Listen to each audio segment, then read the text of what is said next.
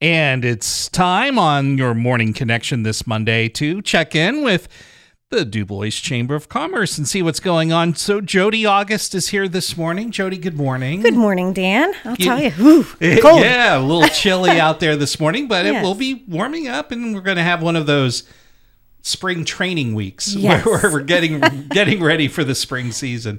Hey, Jodi, you know, I always look for that uh, DuBois Chamber Monday update to hit my email uh-huh. box on Sundays, and I opened it up yesterday and looked at that as like, wow, there's lots going on. We're really heading into some busy times. We really are. And, and we're thrilled to partner with so many local businesses and, and have these business events. But even my calendar, it's it's like I can't catch up to it, because I was I was looking over things before we spoke, and I was like, okay, I have an event this week. I have my mm-hmm. first legislative one. Yeah. And then we have Lunch Mob right after that. And then Easter and an Easter egg hunt with the Jaycees, and, and then a Lions Wine and Cheese at Penn State, and multiple business events.